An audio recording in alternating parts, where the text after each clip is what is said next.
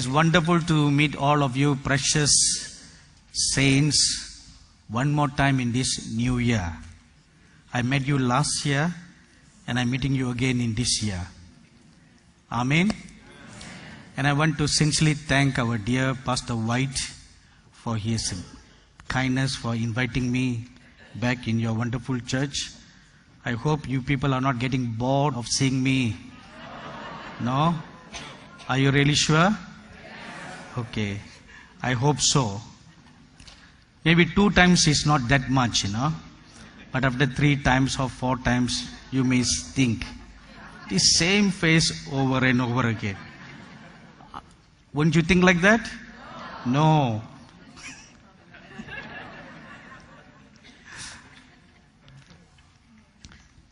you know, I was uh, praying and seeking the Lord very much concerning what He would have me share with you during this momentous time that we are gathered before His holy presence. This kind of privilege and freedom that we have in gathering freely to come to worship the Lord or to hear His word, you know, the Bible tells us are numbered. Those days are numbered. And there is coming a time of persecution like the world has never seen before. And the persecution that will come in the last days will make what happened in the past pale in comparison to what is going to come ahead. And there will never be any likes of it to compare to the past. So, if that is the case, not only uh, persecution, but the Bible also prophesies a famine of the word and a famine of the teachers of the word. So you have three kinds of persecution.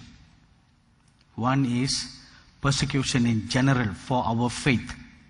Secondly, a famine of the word. So, which means this Bible is going to become outlawed. Thirdly, there's going to come a famine of the teachers of the word. So, if that being the case, what are we going to do? How prepared are we for that? I was looking, I was looking at my um, notes. You know, I have a habit of writing down in my diary whatever visions that I see or any visitations I have with the Lord. And whatever He communicates to me, I just write them down. So this afternoon, I was just flipping through my diary to record of a visitation I had this morning.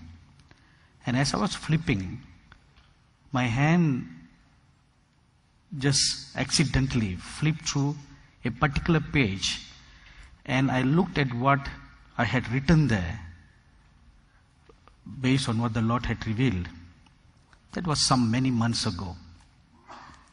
And the words were this A persecution is coming, but my people are not prepared for it. You know, that is a very, very staggering and a not a very pleasant word. And this comes from the lips of the Lord Jesus Himself. He said, A persecution is coming, but my people are not prepared. They are not ready for it.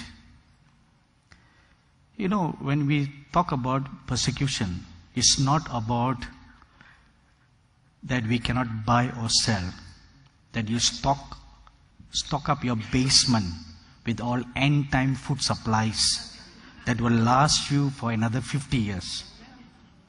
Not those kind of stuffs, you know. It is a persecution of the faith. So when the persecution of the faith comes, how many Christians will stand. How many? When there is a famine of the word, then where will you go for the word? Now we are becoming so dependent on the teachers of the word. No, nothing wrong. You know, there's many wonderfully anointed, blessed apostles, prophets, pastors, evangelists, teachers. And we should add another, another category psalmists, anointed worship leaders who can wonderfully lead us into the presence of God, who receive songs from the Lord, songs that are sung in heaven. They bring it down on the earth to teach the body of Christ. That's all that is good.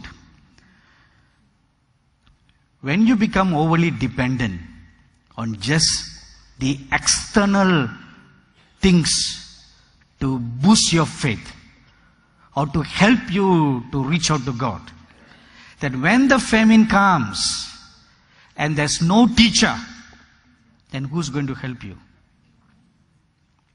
If in good times we are not going to get ready or prepared, what will we do in the famine? You know, a wonderful clue can be taken from the Old Testament. When the Pharaoh saw or he was shown about seven years of famine that was going to come, preceded by a seven good years.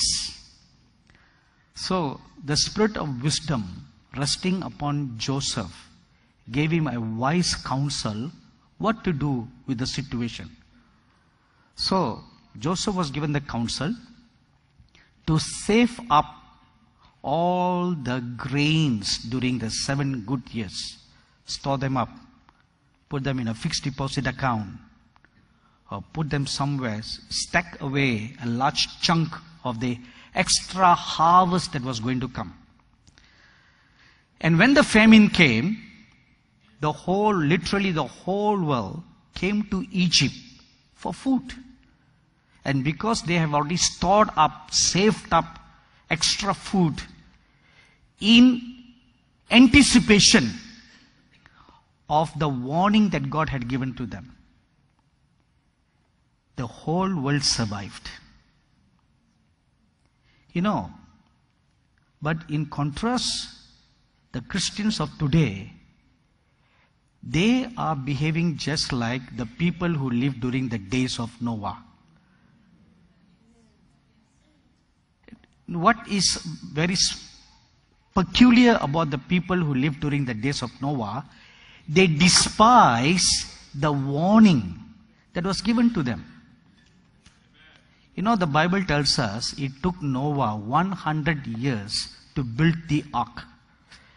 And for 100 years, he was also simultaneously preaching, because the Bible calls him a preacher of righteousness.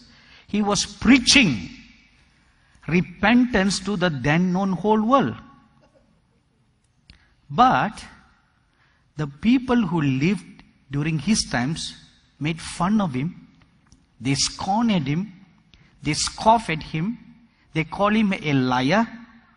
They call him a false prophet because he was prophesying a flood was going to come.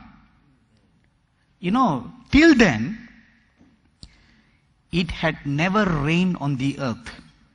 So, it was very difficult for the people to imagine water coming down from the heavens. They could not imagine because such a thing has never happened before. So how are they going to imagine water is going to, going to come down from heaven and the whole world is going to be flooded? They couldn't imagine. You know, even if you cannot imagine, even if you find it difficult to believe, the greatest testimony of the impending judgment is the physical ark no one can deny that. You cannot deny that. Because if Noah did not believe the message that God gave him, he would not have built the ark. The, the physical presence of the ark was itself condemning every one of the people. So that they were without excuse. There was a physical ark there. And even then, after all the clean animals and unclean animals had gone into the ark, the Bible says the patience of God waited for another seven days. So there was another plus seven days of grace extended to the people after the animals have all gone in. See, the animals got the first class seats.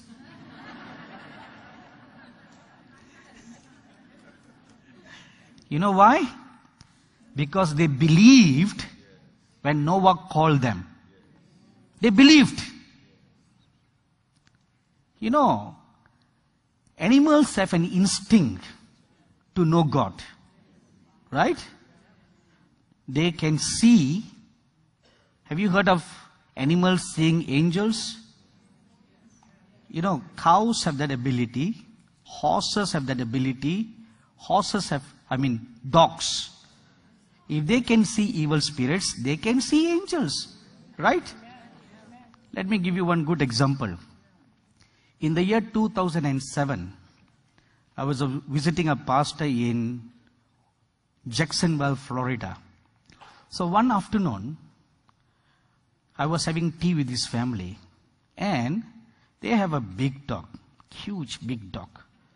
And the dog has a way of welcoming visitors.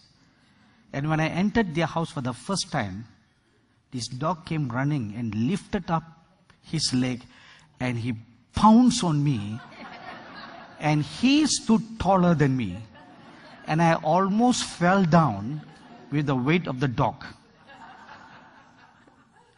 You know, I'm not, uh, I don't hate dogs. Neither do I cuddle them like a lover. I, I don't hate them, I don't love them. I just, I am just okay with them. Okay. You know? So, and uh, after that first welcome from the dog, I kind of stay away from him, you know? So if he's in the living room, I stay far away from him. If he's in the kitchen, I try to go to the living room. So he has his space, I have my space. But that particular day, as I was having tea with a, with a pastor, this dog came out of from nowhere and he put his head on my feet. I was getting fidgety, you know, because now I couldn't move to the left, I couldn't move to the right, I can't even move my legs to ease myself because his, his face is right on top of my feet. And I thought, if I'm going to move a little bit, you know, he's resting himself on my feet. And what if he suddenly bites me? So I was holding on, sitting perfectly still. you know, then something strange happened. An angel of the Lord appeared before me. And the angel, when I saw the angel, instinctively, this dog lifted up his head and looked at the very direction where the angel stood. And he looked at the angel and then he looked at my face. And then he looked at the angel again and he looked at my face. And I told the dog, we, we spoke in the spirit. I said, just keep quiet.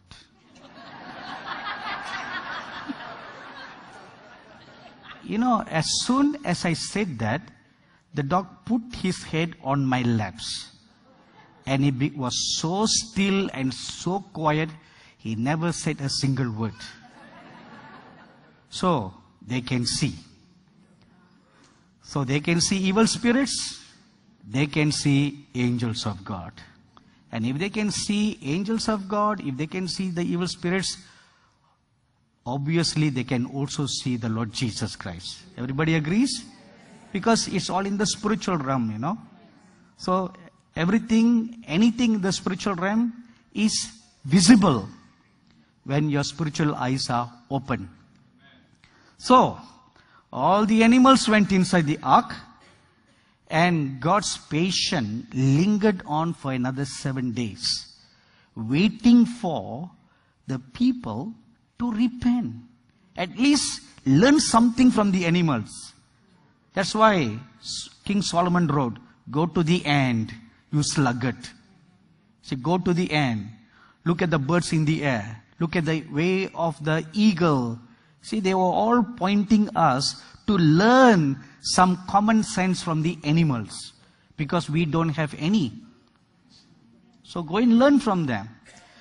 But sadly, the people were obstinate and stubborn at heart, refused to believe even the final warning that was given to them. And the floods came. Before the floods came, it first started raining. Now, once it started raining, then they believed that whatever Noah said was all correct. But you know what? Too late. It was too late. And the scripture says, and the door was closed. Not from the inside, from the outside. God closed the door. Have you ever wondered why it was closed from the outside and not from the inside? It's because of this. You know, men, no matter how hard they can be, there's always some soft soft spot in them. Right? There's always some soft spot. So, God knows this. When the time of grace ended, so God closed the door and He made sure it stayed closed. No matter how much you cry, no matter how much you fast and you pray, once it is closed, it is closed. It will never be open again. Man may try to open. Especially pastors have this great, wonderful heart of compassion, you know. All pastors have that. No matter how hard they are, they have such a genuine heart of compassion. They'll always open the door to anybody. You know, our pastor told me earlier that um, the people kept coming for to this conference, so much so, they couldn't handle the regist- registration. So he told me they decided not to register any people. See, that's a pastor's heart. Let everybody come in. Even though they had foregone the registration fees. That will be, in a sense, a loss. Right? Monetarily, it's a loss. But he couldn't care less about the loss. His heart all pastors' hearts are like that. Very, very fatherly, very, very tender shepherd's heart. They want everybody to come in so that all can be blessed. Irrespective of whether they pay the registration fees or they don't pay. That does not mean you don't pay. right? He may not say that, I am saying that. So if you haven't paid the money, please go and pay your money. But God closed the door. From the outside, no matter how much you cry, it will never be open. So, during these good times of peace, during these times of wonderful grace, when there's so much of opportunity, it will be very, very prudent and wise for us to strengthen our faith, grow in the faith, grow in wisdom. You learn to talk to God directly, and you learn to hear from God directly, so that during the times of persecution, when you are hiding somewhere, in the basement, in the dens, in the jungles, or in these Moravian mountains, somewhere you are hiding. You can know how to talk to God and you know how to hear from God and receive from God. counsels. This is the goal. And this is what God asked me to share with you during this conference. So as I was praying and seeking the Lord, what I should speak to you, or what, what is the will of the Lord, He spoke to me this morning, this, this morning, about preparing oneself for a visitation with God. That is the theme of my message. So he gave me four parts. So part one today, part two tomorrow, part three the day after, and part four on Sunday morning. So you have to be here on Sunday morning. Don't pack your bags and leave on Saturday. If you pack your bags and you leave on Saturday, you will miss one very important concluding part. But I know many people think like that. Oh, doesn't matter. I'll watch online. You could, but nothing like personally sitting here, right? Nothing personal. You know, I'm a great soccer fan. Anybody here, soccer fan? Oh, wonderful. Only two, only a few people. It's okay. All those people are putting up your hands. I understand you are, you are coming from soccer loving nations. Americans don't like soccer. You like football. It's okay. It's still, it's still related, you know. See, the common is a ball. Soccer, there is a ball. I mean, football, there is a ball. Anyway, what am I going to say? Why did uh, I it slipped off my mind? What, what, huh? Ah, yeah, thank you, thank you. Okay, soccer. You know,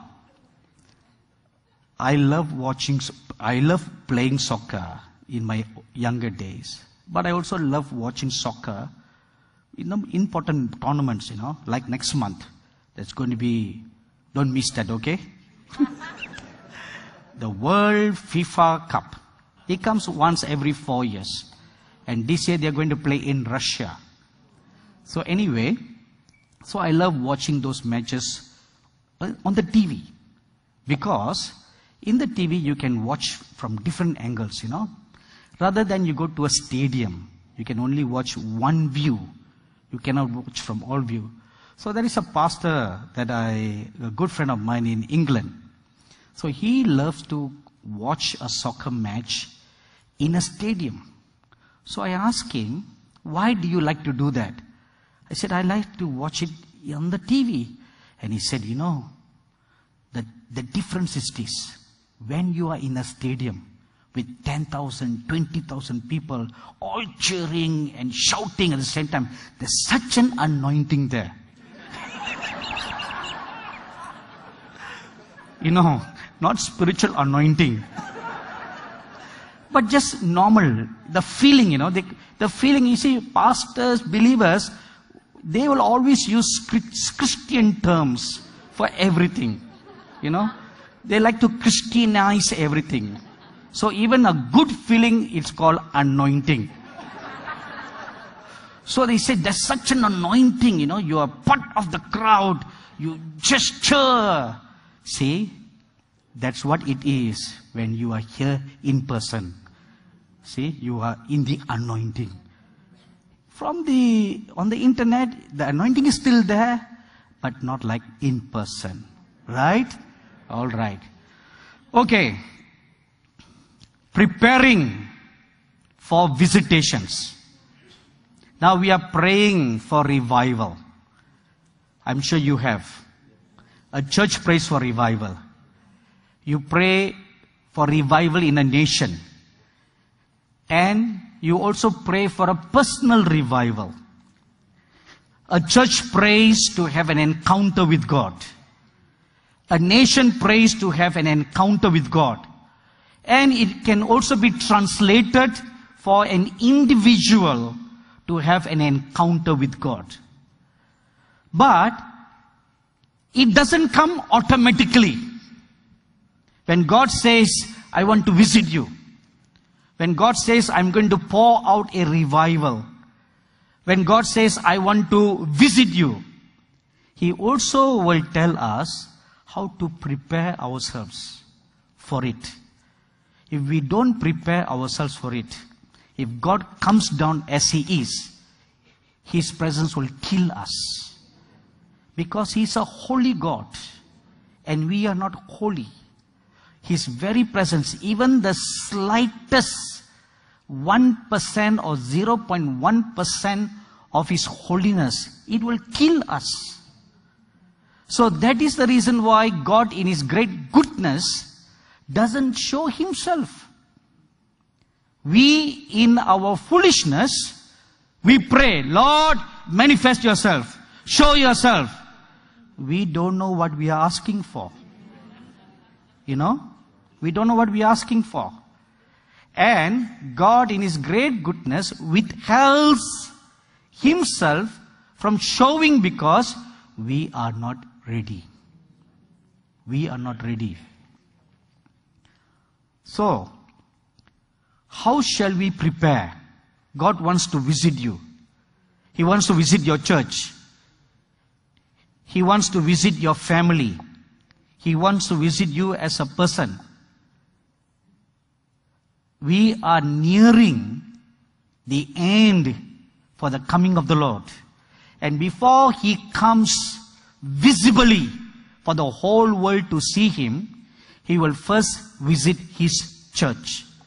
He will want to first visit His own people so that every one of His own people have an encounter with Him. You see Him with your own eyes. You have that encounter. That is what God wants to do, and that is why He told me to teach you on this subject so that a people, a remnant people, can be made ready for a visitation of God.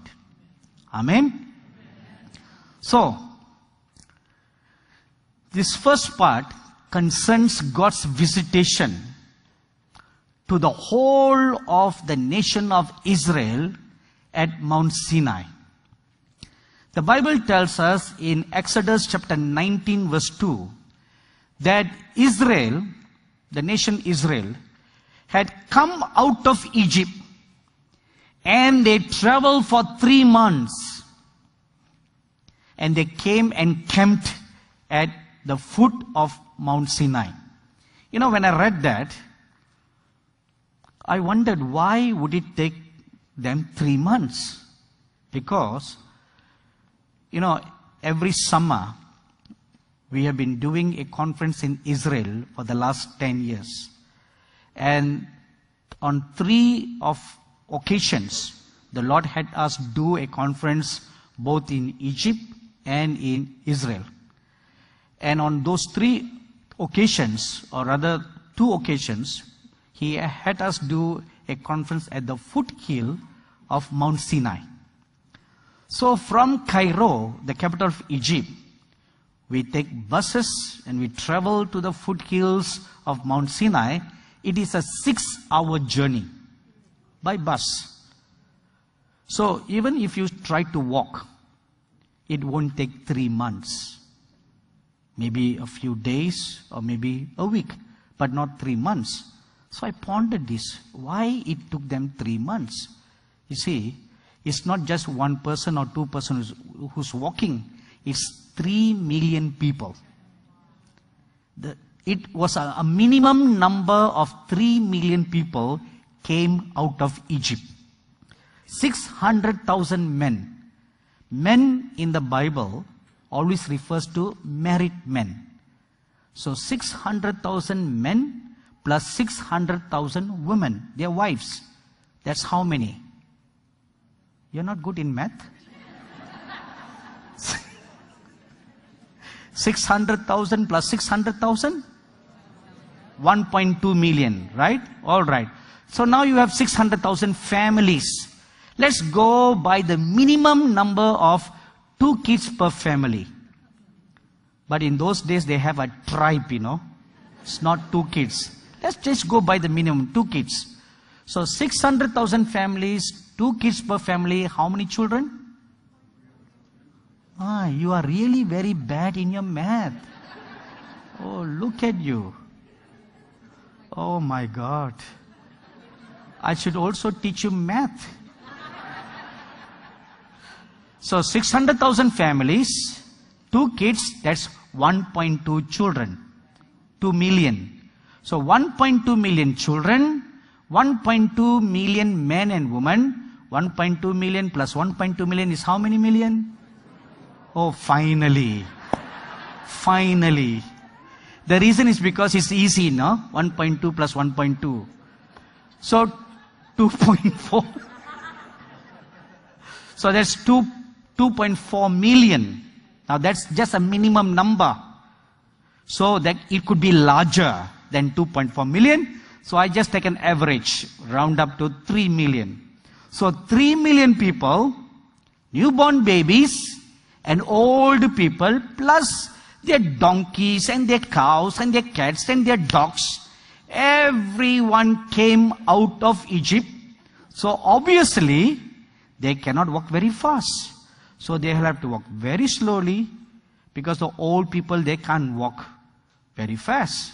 So it took them three months to come to Mount Sinai.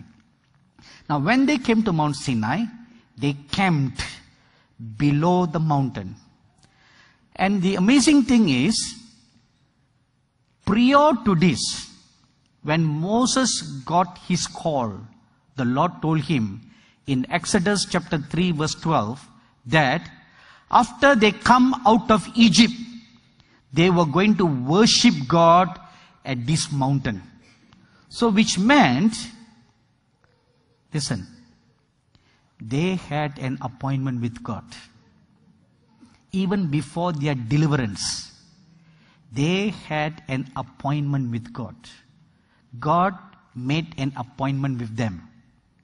Or, since the body of Christ is called the bride, God made a date.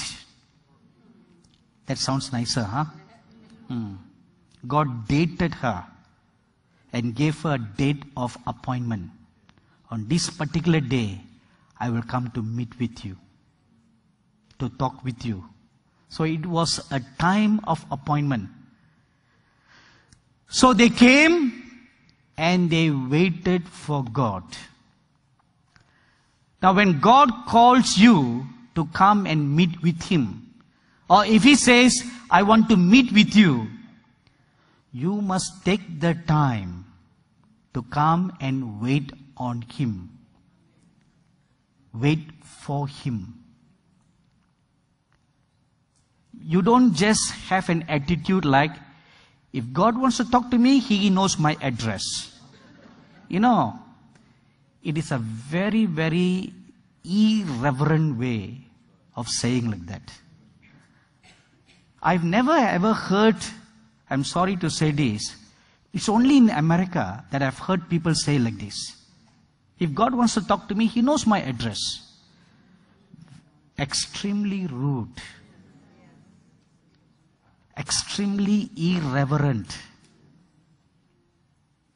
That kind of a speech shows an attitude of arrogance, shows an attitude of disrespect, and shows an attitude of dishonor to the Holy God. You know, you can never bring God down to our level. You cannot. The sad part today is we try to make an image of God after our own likeness. That's how we have imagined God today. Not imagine, we have created an image of Him. That He's just like us. In His incarnation as the Son of God, He was like us. Actually, you know, He was not like us. We are like Him in the first place. Because the Bible tells us in Genesis chapter 1 verse 26 that God made us in His image and in His likeness. So in this physical form that we have, we take on from God. So the Lord Jesus Christ came, flesh and blood, like us. But that's not how he is today. His form as a son of God, flesh and blood, was only for 33 and a half years. After that, he retained back his original divinity as God. You know, you look at the contrast between how the, you see the Lord Jesus in the Gospels and how the Lord Jesus is shown in the book of Revelation. It is the same John, you know, the same John who saw the Lord Jesus Christ for three and a half years. He says in John chapter 1, we handled the word of life. We handled him. We touched him. We ate with him. We slept with him. We walked with him. We talked with him. We rejoiced with him. We were eyewitnesses to everything that he did. The same John who always lies on the bosom of the Lord Jesus. That was his favorite resting place. That same John. Now, when he had the encounter on the island of Patmos, he says, as soon as I saw him, I fell down as one who was dead. Why? What's the difference? It's the same John. John did not change. It's the same the Lord Jesus that he was seeing. But there's a difference now. The, the Jesus that John saw much earlier was the Son of God in the flesh. But the Jesus that John now saw later is different. He's the Lord God who is God of heaven and earth. He couldn't even stand before him. He fell down, face down before the Lord Jesus Christ. This is who your God is. The Holy God. This is the attitude we should have in us now. God comes looking for us to call you to come and meet with Him. So when He calls you to come and meet with Him, what should you do? Now look at where the children of Israel were. They were in the desert, in the wilderness of Sinai. Now what is a desert? A desert is a place of barrenness, emptiness. There's nothing there. Except for cactus and rocks and stones and sand, nothing else dwells there. Not even an animal. Nothing there. Barren emptiness. It's a desert place. A place of nothingness. So what does that mean? If you want to meet with God, the first thing you should do is come to the end of yourself. Come to the end of yourself. That is your desert place. Come to the end. You must come to the place of emptiness. That is why, you know, sometimes God waits for us until you are totally drained out of yourself. Of that I ability in you. You know, all of us, we have something in us that we are the masters of the universe. We all have our own universe, right? You have your own world, you live in your own world, your own universe. In that universe, you are, you want to be the master. It is extremely difficult for us to let go. We cannot let go. We don't want to let go. We want to be a master of our destiny. We want to be a master of our universe. We want to be a master of our life. We cannot let go. You know, that is the attitude of Lucifer.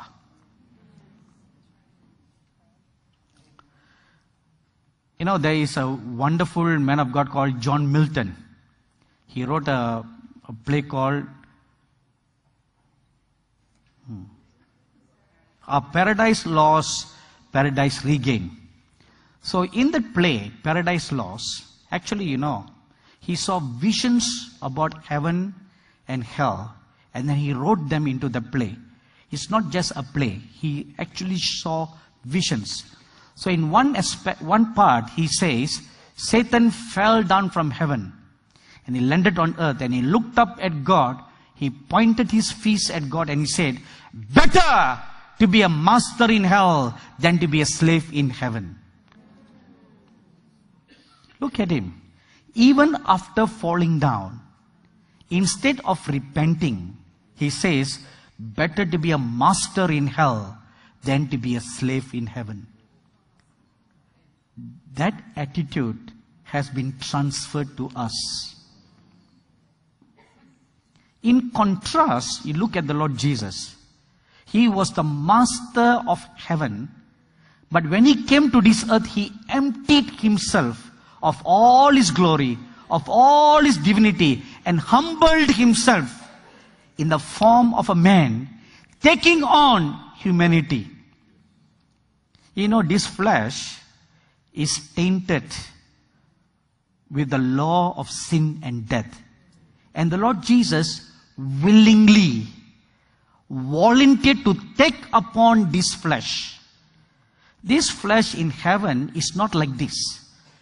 When you are in heaven, you will see yourself, you will, it will appear that you have flesh, you have bones, you have everything, but it is not bounded by the law of sin and death. It is bounded by the law of spirit and life. It makes a difference there. But he chose to put away all that and take on this flesh, bounding himself, subjecting himself to death. See, look at the contrast. So, I am sure you want to imitate the Lord Jesus more than you want to imitate the devil. Don't you? If you want to imitate the Lord Jesus, then the first thing you need to do is let go. There was once a man of God who was sent by the Lord Jesus to go to a certain village to do evangelism work. So this was during those times, you know, where there was not much electricity available in the rural villages. So this man planned himself to go to that village, preach the gospel, and then return back to his home before sunset. And uh, he, he, he traveled from his village. He had to cross a high mountain, go down the valley, and he reached the valley and he did the work of the Lord. And there was a great result that re- came out of his work. And by the time he left that village, unfortunately, the sun began to set. So he feared that because he has to cross a high mountain cliff, which is very narrow, and there's a deep ravine. If he falls down, not even his bones can be recovered. It's very that deep. That's why he wanted to come back earlier. So unfortunately, the thing that he feared came upon him. Before he could climb up the cliff, the sun has already set. Now, he, did, he didn't even have a torchlight. So he had to literally walk by faith. So, you know, during my ministry travels in Tibet, I've experienced the same thing. Sometimes the path in the mountains are wide enough for you to just put half your feet. I once walked around a mountain. I think that was the most scariest experience in my entire life. I don't even want to imagine that. I, my foot rested only half on the mountain path. And then we have to hold on to the mountain side and just put half a feet to balance yourself. And we were at 14,000 feet above sea level. One misstep and you'll fall down and that will be the end. So, this man walked carefully, trudgingly, and you know, whenever you are in the dark, most people like to do one thing. They like to sing a song to hide their fears. Don't you do that? Yeah, you all do that, you know. We all do that, right? So you either you want to whistle or you sing a song. We do all that because we are camouflaging our fears with all that. Not because we are very spiritual people. so, as he was walking, again, the thing that he feared came upon him. He missed a step and he fell down. And he fell down and he lifted up his hands and he cried out, God save me! As he cried out, his hand clung onto a branch. So God saved him. Hallelujah. That's what he thought. So he was clinging, clinging on to the branch. And he thought, praise the Lord. God saved me. But how long are you going to hold on? Right? How long? You know, let me tell you one thing, right? Now, in our worships, when we are not holding on to any branch where our, our hands are not pulling our weight, it is so difficult for us to lift up our hands to worship God. Amen, everybody? Why are you all silent? We can't even lift up our hands when the Bible says, lift up holy hands. We don't even lift up our holy hands. What we do is, we bring them up to half level half level. And some people are like the mummies, the Egyptian mummies, they do like this. They just lift up their hands like that and show their palms uh, Godwards. Like they just stand like this. I don't know why they are doing that. I've observed this many times. Either this way, very few people all the way up, most of them this way, this way, this way. Some this way, just like this.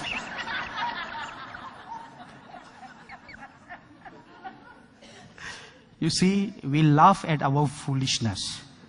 But don't you know that that's exactly what we are doing in our worship? We just stand like this. Sometimes just lifting up the hands, just like this. I have seen all these comedies in the churches, you know. I don't laugh like you. I feel ashamed. See how much we are insulting the holiness of God. So, now doing all this is too difficult for us. Now look at this poor preacher. He is now holding on to a branch. And after some time, the joints at the elbow are going to be painful, right? Because he, his body weight is being pulled down.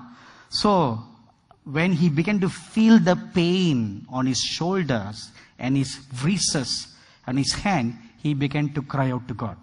He said, Lord, I didn't choose to go to this village. You told me to come. Now please save me from falling down.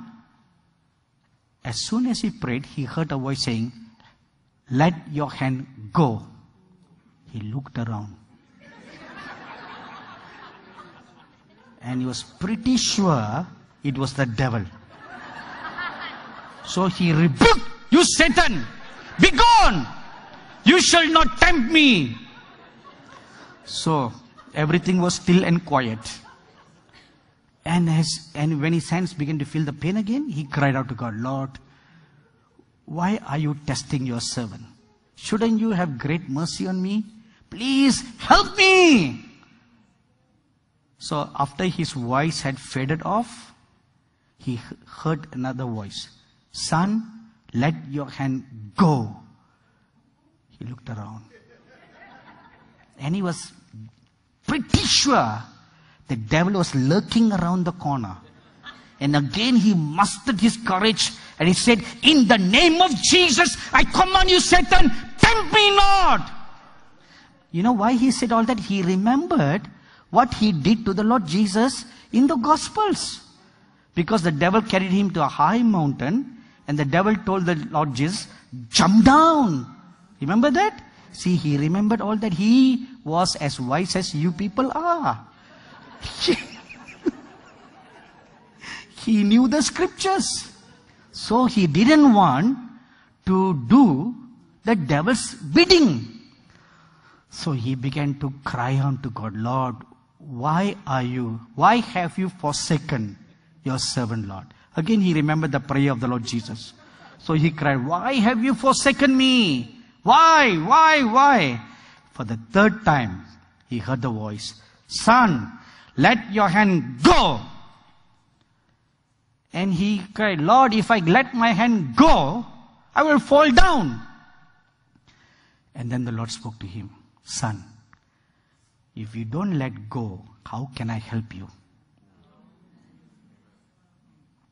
See, if you want God to hold you up, you must let go.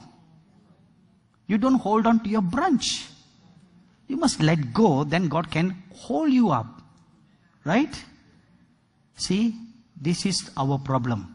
We always want to be masters of our universe. We always want to be in control. We cannot let go. If God tells you, let your church go, you don't want to let go. Let your ministry go. You don't want to let go because you will lose control. We always want to be in control. Now, to be in control is the attitude of the devil. Amen. To let go is the work of God. You see, when God created man and woman, He let go of creation and He entrusted them with the power and the authority and the dominion. He transferred everything over into their hands, though they were still very young. They were just newly born, one day old. Although they were instantly had the stature of a 30 year old person, yet in their innocency of their mind, they were just one day old. And God let go. If God can let go, why couldn't we? So, in the wilderness, why God brings you to the wilderness? So that you will learn to die. How else to kill you?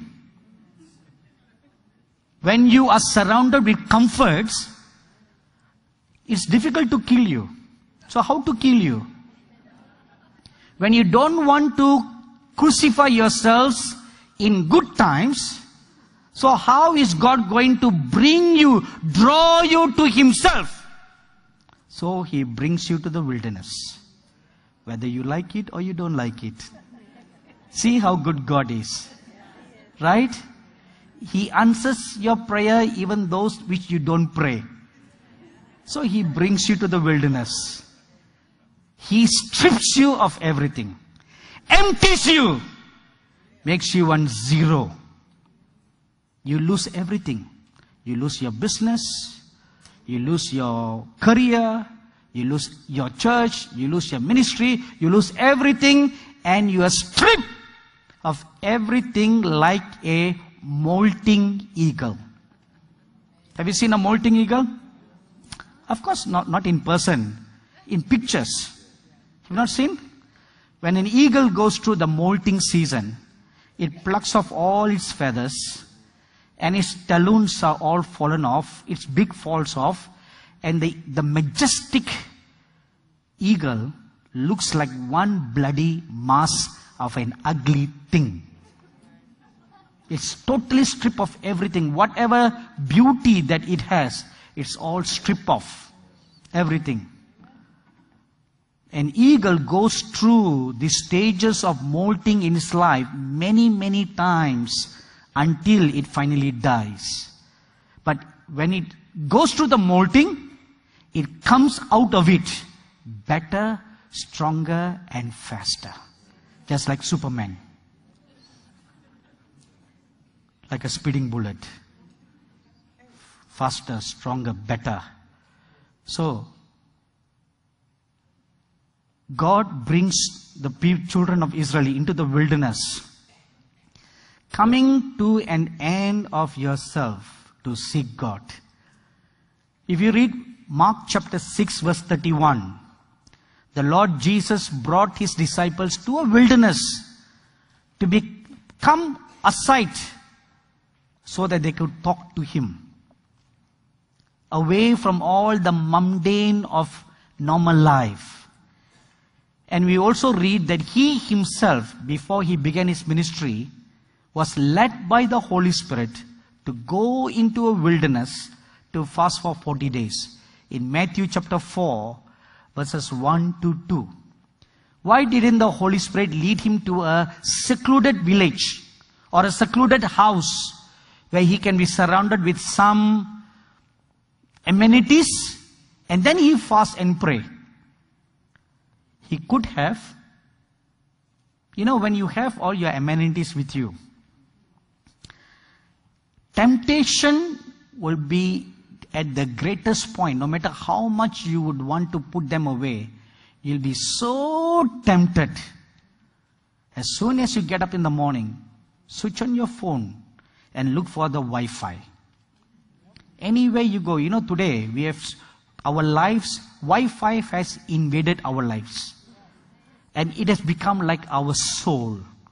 We cannot live without Wi Fi. Right? Anywhere you go, the first thing you want to ask, where is the Wi Fi? I did that this morning, you know. As soon as I entered into the house, I came last night, so I was too tired to look for the Wi Fi. I went to sleep. But first thing in the morning, I called my host. I said, You know, I can see the internet, the router's name, but what's the password? Internet password.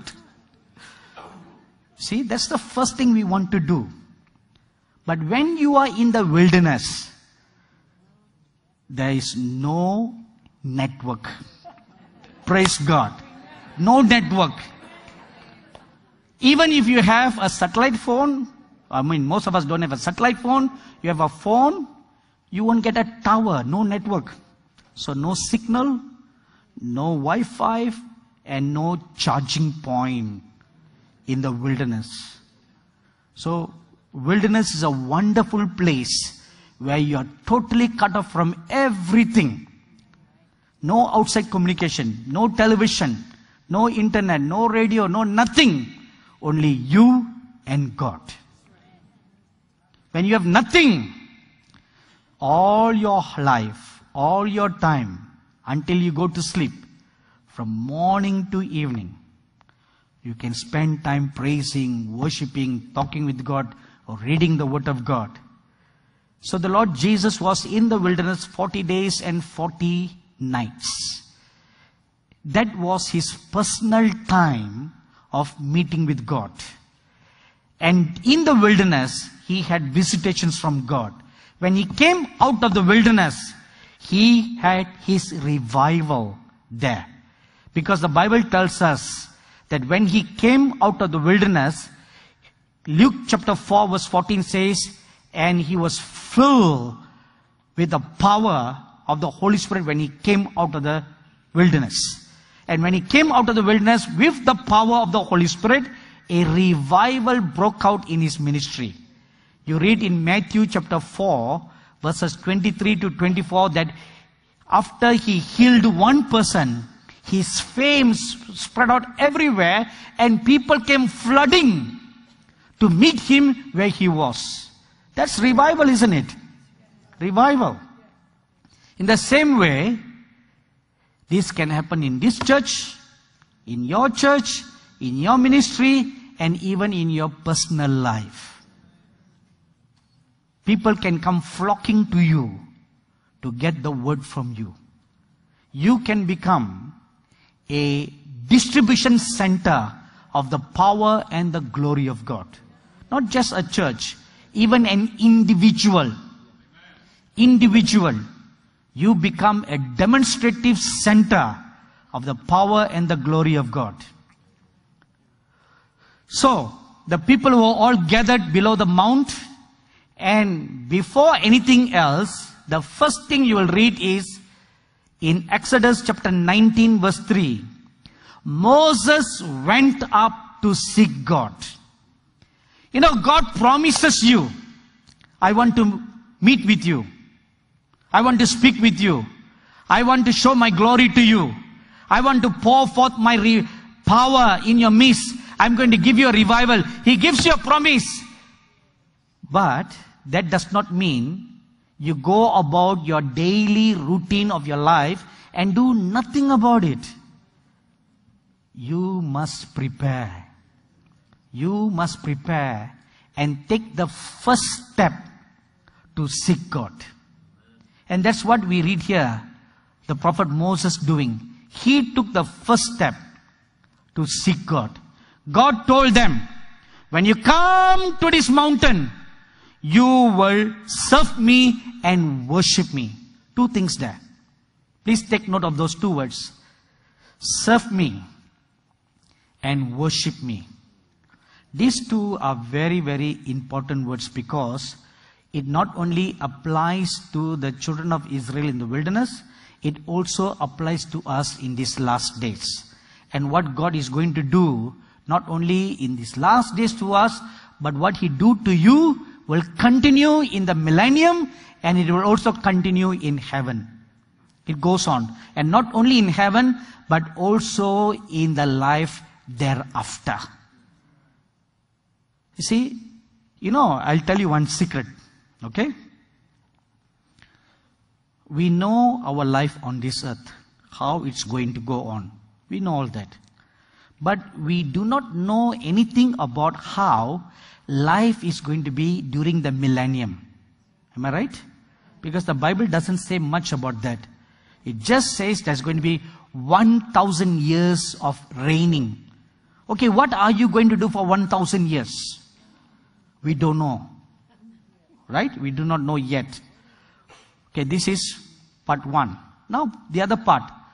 And then the new heavens and the new earth. What are we going to do in the new heavens and the new earth? Farming?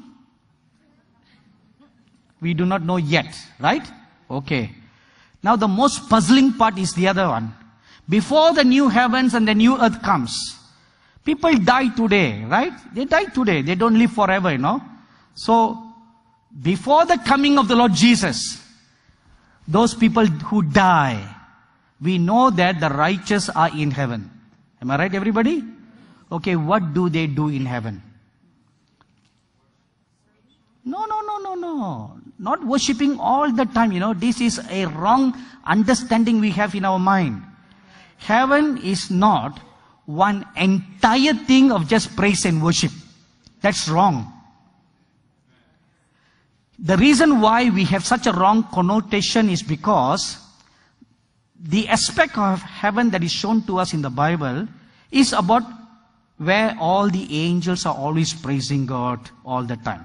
But that is just only one aspect about heaven. One aspect of heaven where the sons of God will gather on a certain day to worship God. Just like what we do once a week. We come, there's an appointed time, everybody comes together to worship God. That is, takes place once a time on a corporate level. Then there are angels of God created for the sole purpose of continuously worshiping God day and night. And the reason is because they need to praise God to lift up that incense to cover the whole of heaven with a protective shield from the consuming fire of God. That's why praise and worship goes on continuously in heaven. It builds a shield to cover the rest of heaven. Okay, this is one part. Then the other part, you look at the 24 elders. What is the purpose of the 24 elders? Why are they seated there? What are they doing? They're not just seated on the throne, just doing nothing, right? And look at the cherubim. What is the purpose of the cherubim? What is the purpose of the four living creatures? What is their purpose? There must be a purpose, right? And then in Ezekiel, you read about the wheel. Now, what is the purpose of the wheel? Why the wheels are there? And then you read about Michael the archangel who is a warrior. Why have a warrior angel? Right? What are we going to do in heaven? There must be a purpose. There is a life that goes on. The things which are not revealed to us yet. So these are the many things that which we need to prepare ourselves for. The things that are revealed to us in this wonderful Bible is sufficient enough for our salvation and for our redemption to bring us to heaven. But there is another life from then onwards. There is another life that goes on continuously. The scripture says in Hebrews chapter 12 verse 1 that the great cloud of witnesses are watching us. Am I right everybody? Okay, now I'll ask you one question since all of you are very smart. If everybody is continuously praising and worshiping God in heaven all the time, then where do the cloud of witnesses get the time to watch us? You tell me. Where do they get the time? So obviously, this the cloud of witnesses could not have stolen themselves away from worshipping God to pick into our lives. Am I right? No. So something is wrong there. And look at that, look at that Mount of Transfiguration experience. Moses and Elijah, they appeared before the Lord Jesus.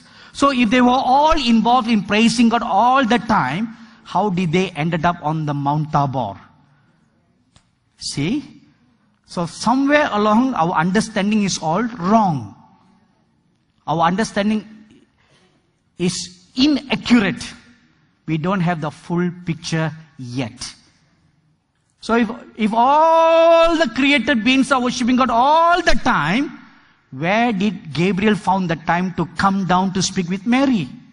Or speak with Daniel? Where did he found the time? If everybody are involved in praising God all the time. You see, we've got it all wrong. So there are many, many activities that go on in heaven all the time. And we'll all have our different parts to play, roles to be involved in. So, they were called to serve God and to worship God on this mountain. The calling was given there. But Moses then went up to seek God. How do you want to worship us? How do you want us to worship you? How do you want us to seek you? What should we do now? What should we do to see your glory? What should we do to seek your face? What should we do? You should start the ball rolling by seeking God. If you don't ask, God will not speak to you. God is a great, wonderful gentleman. If you don't open your mouth and ask, He will not tell you. So you must take the first initiative. Of course, He has already given you the invitation. Sometimes, you know, God will stir your spirit man to create a desire, to create a longing, to pull you to Himself. Have you experienced that? He creates that so that you will then take the next step of responding to that stirring. If you don't do anything about the stirring, then the stirring will stop. Let me give you a very good example. In John chapter 5, by the pool of Bethesda, a lot of sick people gather, are gathered there waiting for the stirring of the waters. Because it is a traditional belief that at a certain time of the year or certain time, an angel of healing will come and he will just stir the waters. And as soon as the waters is stirred, the first person to jump into the water is totally healed. Now it cannot be a fable because all the sick people are gathered there. So it is a true fact. Now, when the waters are stirred, people have to respond by jumping into the water. If nobody jumps, even though the angel will keep on stirring and stirring the water until it builds up a tsunami, no one is going to get healed. You have to respond. You have to respond. You have to take the first step of seeking God. And that's what we read the prophet Moses doing. He went up to the mountain to seek God. In the wilderness, you want to seek God. When you do that, then God will speak to you. And God told the prophet Moses, I am going to show myself to the people. But before I do that, here is a condition for my visitation. Nothing is cheap, you know. Or, and, or rather, nothing is for free. Nothing is for free. It costs a price. If you are not willing to pay the price, then you will not enter in. You will just stay in the outer court. You know, very sadly, most people will remain in the outer court in heaven. And very few people will be in the holy place and in the most holy place. If you look at the tabernacle pattern, it consists of three compartments. And the whole of Israel, they'll always be gathered outside at the outer court. And the priests, they're involved in their activities in the outer court. And the sons of Levi, all of them are involved in works of God in the outer court. And then you move into the most holy, uh, the holy place. In the holy place, where there are three furnitures, the lampstand, the table of showbread, and the altar of incense. Only Aaron and his sons are allowed to enter into the holy place. Not the sons of Levi, not other people. So Aaron had three sons or four sons. So, so it's about three or four sons plus Aaron. So that's about five people allowed in the holy place. And in the most holy place, only the high priest is allowed, not anyone else. And plus Moses, he could walk in and walk out anytime. But you see, the numbers gets reduced. It gets smaller and smaller and smaller. There were 12 disciples. Every one of them personally called by the Lord, handpicked by the Lord Jesus. But whenever at important times of that happened in the life of the Lord Jesus, only three of them were with the Lord Jesus. What happened to the nine? Somehow the nine were not part of the inner circle. So only the three. The three were part of the inner circle. But among the three, there was only one who remained till the end at the foot of the cross. So you see, 12 became 3 and 3 became 1. You know why? Because only the one was willing to pay the maximum price, the ultimate price. What is the ultimate price? Revelation chapter 12, verse 11. They love not their lives unto death. That's the ultimate price. You don't, you don't love your lives even at the expense of death. Can you do that? That's the question mark. It's easy to say yes right now under good, favorable circumstances. But, like the American saying goes, when the rubber hits the road, then it's a different picture, you know. It's easy to talk faith standing here. But the faith that you talk here, when it comes down there, it's a different ball game. Right? When you're faced with a situation, you need to put into practice what you just preached there. Then it's a different picture. Then you face reality that what you preached there so easily, thumping and jumping up and down, is totally a different picture. Reality. versus theory. But the real test comes when you are willing to let all go. That's the real test. How much you are willing to let all go.